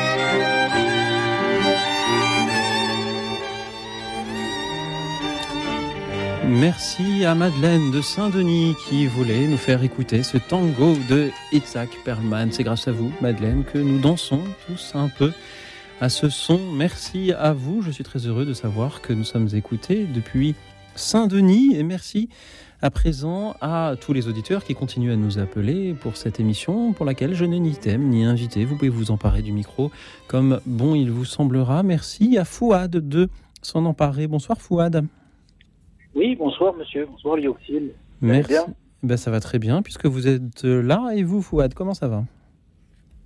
Ah, c'est pas trop la joie quoi. J'ai appelé il y a 15 jours par rapport et ça avait suscité l'émoi un peu parce qu'on m'a essayé de me contacter par la suite il y a des heures. J'avais appelé par rapport à la maladie et le rapport à la maladie et à Dieu quoi en fait. Oui. J'avais interrogé le père, je lui demandais pourquoi quand on est malade, on est atteint de graves pathologies, quand on demandait à être exaucé, il se passait rien quoi. Donc il m'a un peu expliqué ce qu'il pensait par rapport à ça quoi. Donc voilà. Et donc ça a suscité l'émoi parmi les auditeurs et les auditrices. Et puis on m'a rappelé, la radio m'a rappelé pour me mettre en contact avec les auditeurs pour un peu discuter quoi voilà. Mais c'était pas l'objet de mon appel ce soir. Comme j'avais dit au Sonorandis, je voulais témoigner de mon expérience Covid. Oui. Parce que je suis tombé gravement malade, j'ai eu le Covid 3 fois. La première fois, ça a été donc en 2020. Et je l'ai eu l'année dernière au mois de décembre en soignant ma sœur qui a été hospitalisée en réanimation. Donc ils s'en est sortis. Par contre, moi, j'ai été intubé parce que j'étais dans un état très grave. Donc j'étais quasiment condamné à une mort certaine. Et finalement, je suis resté 24 jours dans le coma. En réanimation, je suis resté 2 mois et j'étais en rééducation pendant 2 mois. Ça a été extrêmement violent. C'était une période extrêmement difficile à vivre, quoi. Et là où je voulais en venir, c'est peut-être pour répondre un peu aux interrogations d'Ahmed. Quand j'étais dans le coma, j'ai vécu une espèce d'expérience mystique, quoi. Une expérience de mort imminente. Pas comme les gens décrivent, vous savez, le tunnel blanc avec et au bout duquel ils voient des gens. C'est carrément, j'ai vu les aspects de l'autre monde. J'ai vu une des régions du paradis, ce qu'on appelle le paradis, qui était peuplée d'animaux. Et les animaux, que je voyais, c'était des animaux qu'on voyait sur Terre et d'autres qui étaient inconnus. Mais ils me regardaient. Et j'ai vu, je vous promets que j'invente rien, hein. Peut-être que je suis fou.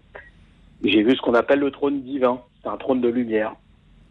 Et donc, à un moment, j'ai été aspiré par une voix qui m'appelait, donc qui m'expliquait tout un tas de choses. Et à un moment, elle m'a demandé de rester avec eux. Elle m'a dit, est-ce que tu veux rester avec nous ? Et je baignais dans une espèce d'amour infini, quoi. Et c'était vraiment assez phénoménal, quoi. J'avais jamais ressenti ça sur Terre. Donc, et moi, je leur ai expliqué que non, je voulais pas rester, que je voulais redescendre sur Terre et que j'avais des missions à accomplir. Donc j'ai aussi revu mes parents, parce que mes parents sont décédés ma maman est décédée en 2016 et mon père en 2020. Oui. Et ils m'ont expliqué qu'il fallait qu'on arrête de se disputer dans la famille, parce que dans la famille il y avait des histoires. Et donc ils m'ont dit qu'il fallait cesser toutes ces disputes, quoi. Donc ça, soit dit en passant, ma maman, quand elle est décédée, il n'y avait pas de dispute. Donc, je ne peux pas dire que ça a été influencé par mon esprit, par mon cerveau. Donc, elle ne pouvait pas être au courant, quoi, je veux dire. Donc, j'ai l'impression qu'il y a un monde métaphysique. Il y a un monde dans lequel... il y a un monde qu'on ne voit pas, quoi. C'est un monde spirituel, quoi, qui est propre à toutes les religions, mais... et peut-être fédère les religions. Après, il y a toutes les religions, une manière de voir ce monde métaphysique. Je pense que quand on est mort, c'est pas fini, quoi. Je pense pas que notre corps soit en terre, que tout s'arrête, à mon avis. Mais cette expérience mystique, c'était, comme disent mes amis et ma famille, c'était peut-être un avertissement, peut-être un message pour te rassurer, je sais pas.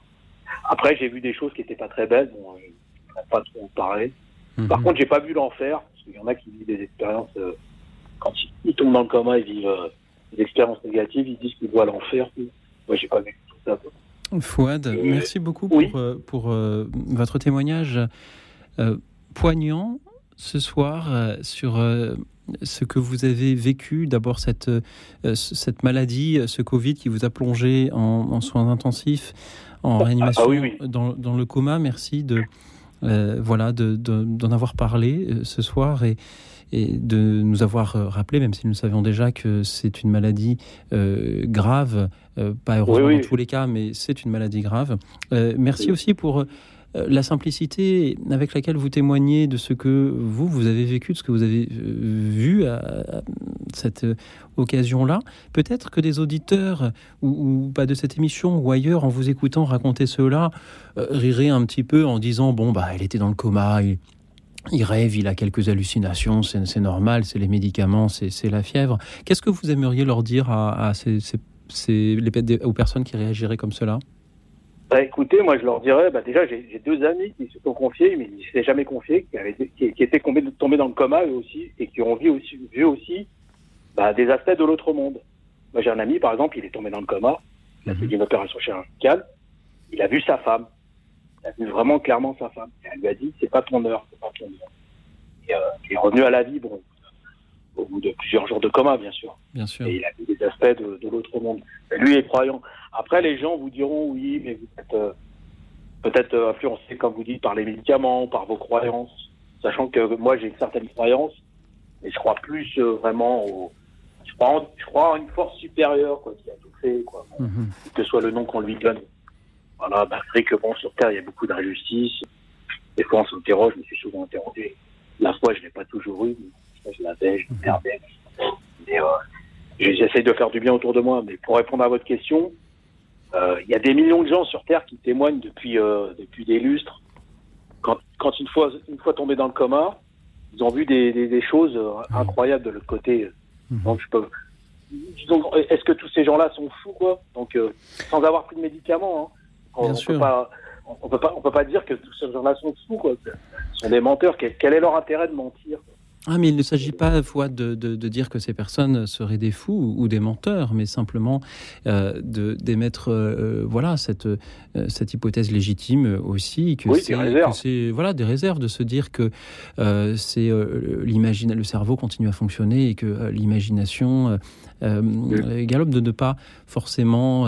ce que je veux dire, c'est qu'on peut aussi, quand on est un petit peu sceptique, et tout à fait légitime, mais sans que ce soit faire offense à qui que ce soit, envisager que ces rencontres que l'on fait là soient dues non pas à l'au-delà et à son existence, mais tout simplement à la capacité d'imagination du cerveau, surtout lorsqu'il est contraint dans les épreuves de la maladie. Et Fouad, moi je suis très heureux de vous avoir entendu ce soir, et je crois que votre témoignage est beau, qu'il est important, et qu'il faut se souvenir que c'est un témoignage. Oui. Par contre, je vais conclure là-dessus. Oui. Moi, la Radio Notre-Dame, ça fait 30 ans que j'ai Radio Notre-Dame. J'avais découvert en 92 Radio Notre-Dame. À l'époque, le père Guy Gilbert, quand j'étais à l'université. Et j'écoutais tous les soirs, et j'écoutais le père aussi pour intervenir. Donc, je travaillais mes cours en même temps. J'écoutais, ça faisait du bien, quoi. Et après, je ne veux pas dire que j'écoute depuis 30 ans non-stop, tous les jours non-stop. Et depuis 30 ans, je suis assez fidèle. Et j'étais intervenu il y a une dizaine d'années, j'avais parlé au père Gilbert, il y avait Chantal Bali à l'époque. Oui, et là, il y a 15 jours, je suis intervenu. Donc voilà, après moi je m'interroge sur plein de choses. Merci Fouad. Merci pour votre fidélité, pour votre présence parmi nous ce soir, et je vous souhaite d'aller de mieux en mieux suite à l'épreuve que vous avez traversée. Puisse chaque jour de moins en moins de personnes vivre comme vous ce Covid qui plonge en soins intensifs, en réanimation, voire dans le coma, voire plus loin encore. Fouad, merci beaucoup d'avoir été avec nous ce soir, et merci, si vous me le permettez, à Marie-Thérèse qui à présent est avec nous depuis la Moselle. Bonsoir Marie-Thérèse. Bonsoir, je suis heureuse de vous entendre et de pouvoir enfin parler. Mais je suis très très émue, voilà. C'était un prêtre qui avait fait cette lecture la veille de Noël, et j'en étais énormément touchée. Et ça représente vraiment ce que c'est Noël. Et je me suis dit, il faut vraiment qu'on prenne conscience que c'est pas uniquement le manger et les cadeaux, mais que c'est quelque chose de vraiment plus fort, que c'est l'amour de Dieu qu'on accueille à ce moment-là. Oui. Alors, si vous permettez, je vous lis. Allez-y, Marie-Thérèse. Alors, c'est l'oublié de Noël. Comme vous le savez tous, la date de mon anniversaire approche tous les ans. Il y a une grande célébration en mon honneur et je pense que cette année encore, cette célébration a lieu. Pendant cette période, tout le monde fait des courses, achète des cadeaux. Il y a plein de publicités à la radio et dans les magasins. Cela augmente à fur et à mesure que mon anniversaire sera. C'est vraiment bien de savoir qu'au moins une fois par an, certaines personnes pensent à moi. Quand je remarque, tous les gens paraissaient comprendre, semblaient reconnaissants de tout ce que j'ai fait pour eux. Plus le temps passe, et moins ils semblent se rappeler la raison de cette célébration. Les familles et les amis se rassemblent pour s'amuser et ils ne connaissent pas toujours le sens de la fête. Je me souviens que l'année dernière, il y avait un grand banquet à mon honneur. La table de la salle à manger était remplie de mets délicieux, de gâteaux, de fruits et de chocolat. La décoration était superbe et il y avait beaucoup de magnifiques cadeaux emballés de manière très spéciale. Mais vous savez quoi? Je n'étais pas invitée. J'étais en théorie l'invitée d'honneur, mais personne ne se rappelait de moi. Ils ne m'ont même pas envoyé d'invitation. La fête était en mon honneur, mais quand ce grand jour est arrivé, on m'a laissée dehors. Ils m'ont fermé la porte à la figure. Et pourtant, moi je voulais être avec eux et partager leur table. En réalité, je n'étais pas surpris de cela, car depuis quelques années, toutes les portes se referment devant moi.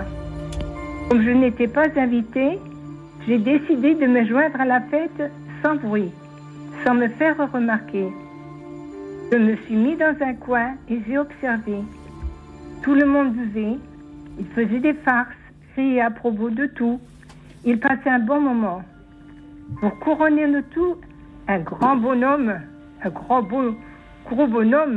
à la barbe blanche est arrivé, vêtu d'une longue robe rouge.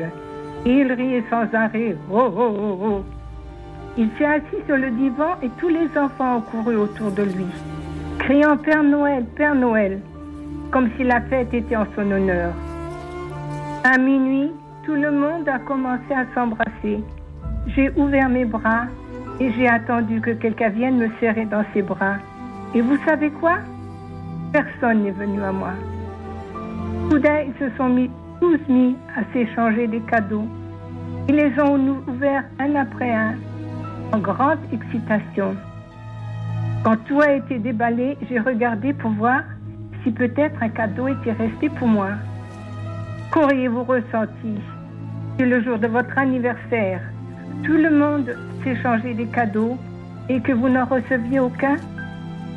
J'ai enfin compris que je n'étais pas désirée à cette soirée et je suis partie silencieusement. Tous les ans, cela empire. Les gens se rappellent seulement de ce qu'ils boivent et mangent, des cadeaux qu'ils ont reçus et plus personne ne pense à moi. Puis je vous demande que pour la fête de Noël cette année, vous me laissiez rentrer dans votre vie. Je serai heureux que vous vous rappeliez que je suis venue au monde dans le but de donner ma vie pour vous. Aujourd'hui, je souhaite vraiment que vous croyiez à cela, tout votre cœur. Et c'est signé, je vous aime très fort, Jésus. Voilà. Merci Marie-Thérèse. Écoutez, j'en suis encore très, très touchée parce que je me suis dit, Noël c'est ça, alors que, voilà, le Seigneur, c'est son anniversaire, comme il est dit, mais personne ne pense à lui. Et ça devient de pire en pire et ça m'attriste. Mais voilà. Merci d'avoir été avec nous ce soir, Marie-Thérèse. Je crois que nos auditeurs ont parfaitement compris ce que vous vouliez nous dire ce soir à travers cette lecture qui n'est peut-être pas nécessaire de commenter tant les auditeurs ont bien compris. Et je crois que l'auditrice suivante aussi aimerait nous dire quelque chose d'assez similaire. Marie-Thérèse, merci d'avoir été avec nous et bonsoir à Annick. Bonsoir Annick. Bonsoir Père. Annick, oui, Annick, vous m'en donnez beaucoup. Moi, je ne suis pas prêtre, je ne suis qu'un humble petit laïc qui a glissé jusque dans le studio et qui le micro était ouvert et je suis là. Voilà. Excusez-moi, mais ça ne fera pas de mal. Oui, Père, voilà, je reprends le dialogue un petit peu de la dame qui était avant moi. Pour moi, Noël, c'est le Noël de mon enfance. Bien sûr, il y avait les cadeaux et tout ça, parce qu'on nous faisait croire que c'était le petit Jésus qui les apportait. Alors, c'était quelque chose pour nous d'extraordinaire. C'était pas très honnête du côté des parents. Mais enfin, bon, pour nous, c'était merveilleux. Et ce qui était surtout merveilleux, c'était que le soir, avant d'aller se coucher, nous allions tous les trois, parce que nous étions trois enfants, on allait embrasser le petit Jésus. Voilà. Alors maintenant, j'ai bientôt 90 ans. Je suis toute seule. J'ai perdu mon mari il y a 10 ans. Je suis seule et j'offre cette solitude au bon Dieu en offrande. Et je ne suis pas seule parce que je suis avec Marie, Joseph, l'enfant Jésus que je reçois. Quand je vais à la messe ou je reçois chez moi, et je le reçois aussi chez moi parce que je fais une crèche, donc il est dans ma maison tout le temps, tout le jour de Noël et longtemps après. Et en plus, pour me faire plaisir, je me fais un bon petit déjeuner et j'invite le Christ à le partager avec moi. Quelque chose. Enfin bon, c'est un petit peu exagéré. Mais si je veux dire que si vous voulez, je reste très proche de Dieu pendant cette période qui est très belle, cette naissance de Jésus, qui est sa venue sur la terre, et il ne nous a pas quittés. Et il restera avec nous jusqu'à la fin du monde. Il nous l'a dit, je demeurerai avec vous jusqu'à la fin du monde. Et il est venu sur cette terre, il a pris notre chair, notre corps, pas notre âme, mais parce qu'il avait son âme divine. Mais il est avec nous. Et quand on n'est jamais seul, quand on aime le Christ, on n'est jamais seul. Même à Noël, si on est seul, on n'est pas seul. Ouais. Allô ? Merci, Annick, de l'avoir rappelé pour toutes les personnes qui sont seules comme vous. Et oui, mais il y a une souffrance, je comprends très bien. Moi, je la ressens aussi, cette souffrance, bien sûr. Mais j'ai tout de même ma famille pour les rois. Ma famille, j'ai ma petite sœur et mon frère qui viennent pour fêter Noël à retardement. Mais on n'a que les rois. Merci beaucoup, Annick. Merci, car votre témoignage répond tout à fait à ce qui nous a été lu juste avant. Il en est même le complément parfait, puisque nous entendions ceux qui ne sont pas seuls, mais qui ne savent plus ce qu'est Noël. Et vous, Annick, vous n'êtes pas directement entourée pour cette fête, mais savez exactement quel en est son sens. Merci beaucoup d'en avoir témoigné ce soir. Je vous souhaite à vous aussi de trouver des personnes avec qui passer cette fête et fêter cette fête de la Nativité. Annick, merci d'avoir été avec nous. Et merci à Isabelle qui nous rejoint depuis le Kremlin-Bicêtre. Bonsoir Isabelle. Là, j'habite Châtillon dans le 92. Je vous écoute souvent, j'adore Notre-Dame. Hein. Oui, je vous appelle mon père parce que moi, j'ai pas... Isabelle, je redis simplement à Annie qui était juste avant l'antenne, il ne faut pas m'appeler mon père, je ne suis qu'un humble petit laïc qui passait par là. Appelez-moi Louis-Auxil, tout simplement. Allez-y, Isabelle. Ah oui, Louis-Auxil, ouais, moi, il n'y a pas de problème là-dessus. C'est dur, ton prénom, c'est pas breton? Non, ce n'est pas breton, mais ce qui m'intéresse surtout, c'est ce que vous vouliez nous lire, Isabelle, ce soir. Non, moi, je voulais vous dire une chose importante. Oui. Je voudrais faire un... Bon, joyeux Noël pour tout le monde, et surtout les personnes âgées, je les adore, j'ai toujours travaillé avec elles. Elle m'amène la joie. J'ai ma maman qui est très loin en Espagne, je ne peux pas y aller, bon. Mm-hmm. Elle est Émilie, mon enfant, là-bas en Espagne. Elle est loin de mon cœur. Et les personnes âgées, elles m'apportent la chaleur. Pour ça, je vous écoute souvent, j'adore la Notre-Dame. Non, ce qui me touche beaucoup, je préfère un... On appelle ça Isabelle. Un pèlerinage. Oui. Et moi, je voudrais aller au truc de Vatican. Ça, j'entends souvent Isabelle, j'ai du mal à bien comprendre ce que vous nous dites.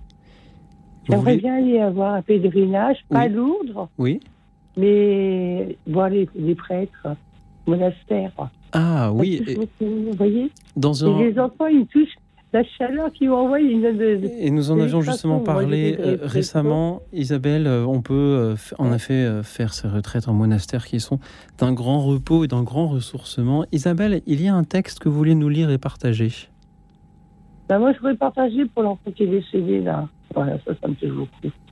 Et je suis un cadeau de Noël que prenez la pensée pour ces pauvres gens qui sont malheureux sur la terre. Oui. Et le pauvre gamin qui est mort avec un accident, je ne sais pas si c'est par là. Oui. Vous voyez, Isabelle. Compris pour lui. Merci beaucoup. Et compris Isabelle. Pour moi, pour le 21 décembre, c'est le décès de mon papa. Oui. J'ai écouté le monsieur qui était passé avant, qui ressentait les choses. Oui. Moi, je ressens des choses. Isabelle, je vous remercie beaucoup pour votre présence parmi nous ce soir. Sur la petite fiche que le standard nous m'a préparée, je lisais que vous vouliez nous partager le texte de la conversion de Paul Claudel à Notre-Dame durant la nuit de Noël. C'est pas moi. Je voulais parler à...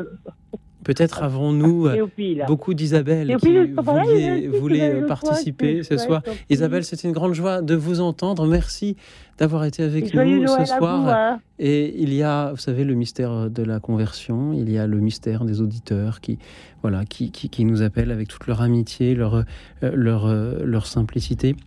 Comme vous êtes ce soir très nombreux à nous appeler, peut-être arrive-t-il que ce que nous attendons ne soit pas ce qui arrive. Mais je crois, Isabelle, que vous avez beaucoup à partager. Merci beaucoup à vous et merci à vous tous qui êtes, je le redis, très nombreux ce soir à nous appeler. Peut-être un autre auditeur nous lira ce récit de la conversion de Paul Claudel au pied de l'autel de Notre-Dame durant une nuit de Noël. Et c'eût été tout à fait à propos, mais nous avons un petit Ave Maria à entendre. Il nous est suggéré par Marie-Noël de Carcassonne, qui avait appelé en une autre émission pour nous en proposer l'écoute. Et il est chanté par Noan. Écoute dans la nuit, une émission de Radio Notre-Dame et RCF.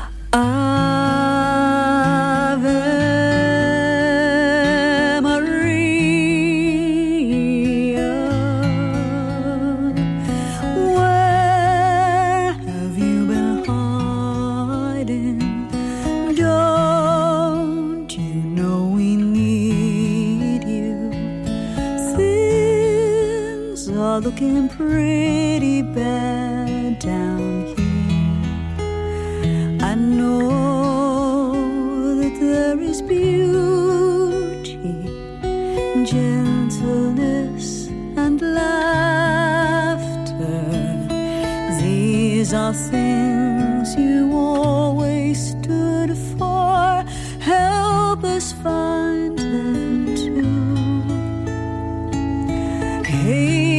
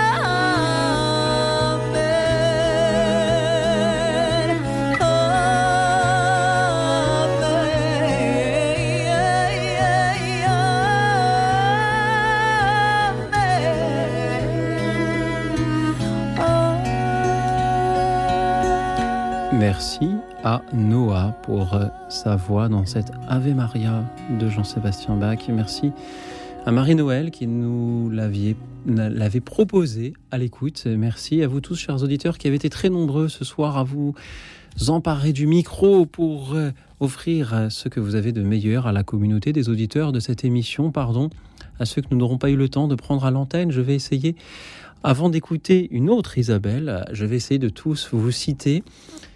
Je remercie Philippe Deloche qui proposait la lecture d'un poème personnel, Nicole de Lorraine, celle d'une parabole, et une autre Nicole qui nous proposait une sagesse hindoue. Je salue Marie-Paul pour un poème sur la paix. Je salue également Bernard qui aimerait que le Seigneur purifie notre cœur pour que nous devenions meilleurs de jour en jour dans ce temps de l'Avent. Bernard pense en particulier au drame de Vaux-en-Velin.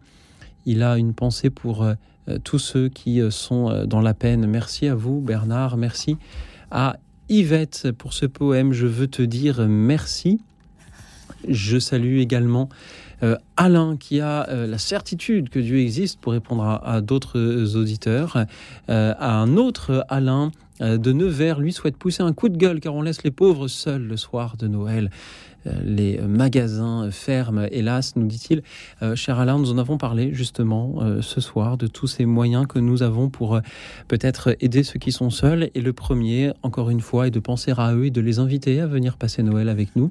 Je salue également Joël de Lille, Laurence de Paris, Régine de Moulins qui a revisité notre Père, nous dit-elle. Je salue Daniel de Toulon, qui remercie aussi le Père Thierry Louis pour sa bénédiction donnée spontanément en début d'émission. Je salue Jean-Michel de Paris, Jeanne de Metz, qui souhaitait chanter entre l'âne et le bœuf, au moins son début. Jean Herman de Lyon était avec nous aussi, ainsi que Brigitte de Béziers. Je salue Jacqueline. Célestin nous écoute depuis la Vendée et depuis la Vendée proposait un Noël catalan. Je salue également Philippe de Nantes, également Annick. Jean-Pierre nous écoute du Portugal. Dieu finit toujours par se manifester pour ceux qui ne se refusent pas à lui, nous dit-il. Merci Jean-Pierre de nous écouter du Portugal. Merci également à Anne-Marie, Pierre, Georges, merci également aux auditeurs anonymes qui nous appellent, à Elisabeth, François, Anne-Marie, Sandrine et Patience. Merci à vous tous pour vos appels nombreux ce soir, comme chaque soir. Il y en a d'autres qui continuent à arriver. Catherine de Toulouse, mais il sera temps dans quelques instants de rendre l'antenne. Alors je vous propose, puisque nous avions, juste avant la pause musicale, c'est bien la preuve que nous sommes en direct, une Isabelle. Je vous en propose une autre qui nous rejoint, cette fois-ci bien depuis le Kremlin-Bicêtre. Bonsoir Isabelle. Oui, bonsoir à vous. Bonsoir à tous. Merci Isabelle d'être avec nous. Oui, j'ai donc recopié cette belle conversion de Paul Claudel il y a quelques années déjà, que j'avais trouvée dans Chrétien Magazine, voilà. Alors, je vous la lis, elle est un peu longue, mais elle est très belle. Isabelle, je vais tout vous dire. Il nous reste 3 minutes très peu de temps. Avant de rendre D'accord. l'antenne, pile 3 minutes. Je ne sais pas combien ça fait de mots par minute. Prenez le temps qu'il faut, prenez le temps, lisez-la nous tranquillement et nous conclurons avec votre lecture directement. Merci à vous Isabelle, on vous écoute. J'avais complètement oublié la religion et j'étais à son égard d'une ignorance de sauvage. La première lueur de vérité me fut donnée par la rencontre des livres d'un grand poète à qui je dois une éternelle reconnaissance et qui a eu, dans la formation de mes pensées, une part prépondérante, Arthur Rimbaud. La lecture des Illuminations, puis quelques mois après d'une saison en enfer, fut pour moi un événement capital. Pour la première fois, ces livres ouvraient une fissure dans mon bagne matérialiste et me donnaient l'impression vivante et presque physique du surnaturel. Mais mon état habituel d'asphyxie et de désespoir restait le même. Tel était le malheureux enfant qui, le 25 décembre 1886, se rendit à Notre-Dame de Paris pour y suivre les offices de Noël. Je commençais alors à écrire et il me semblait que dans les cérémonies catholiques considérées avec un dilettantisme supérieur, je trouverais un excitant approprié et la matière de quelques exercices décadents. C'est dans ces dispositions que, coudoyé et bousculé par la foule, j'assistais avec un plaisir médiocre à la grand-messe. Puis, n'ayant rien de mieux à faire, je revins aux vêpres. Les enfants de la maîtrise, en robe blanche, et les élèves du petit séminaire de Saint-Nicolas du Chardonnay, qui les assistaient, étaient en train de chanter ce que je sus plus tard être le Magnificat. J'étais moi-même debout dans la foule, près du second pilier à l'entrée du chœur, à droite du côté de la sacristie. Et c'est alors que se produisit l'événement qui domina toute ma vie. En un instant, mon cœur fut touché et je crus. Je crus d'une telle force d'adhésion, d'un tel soulèvement de tout mon être, d'une conviction si puissante, d'une telle certitude, ne laissant place à aucune espèce de doute, que depuis, tous les livres, tous les raisonnements, tous les hasards d'une vie agitée n'ont pu ébranler ma foi, ni à vrai dire la toucher. J'avais eu, tout à coup, le sentiment déchirant de l'innocence, l'éternelle enfance de Dieu, une révélation ineffable.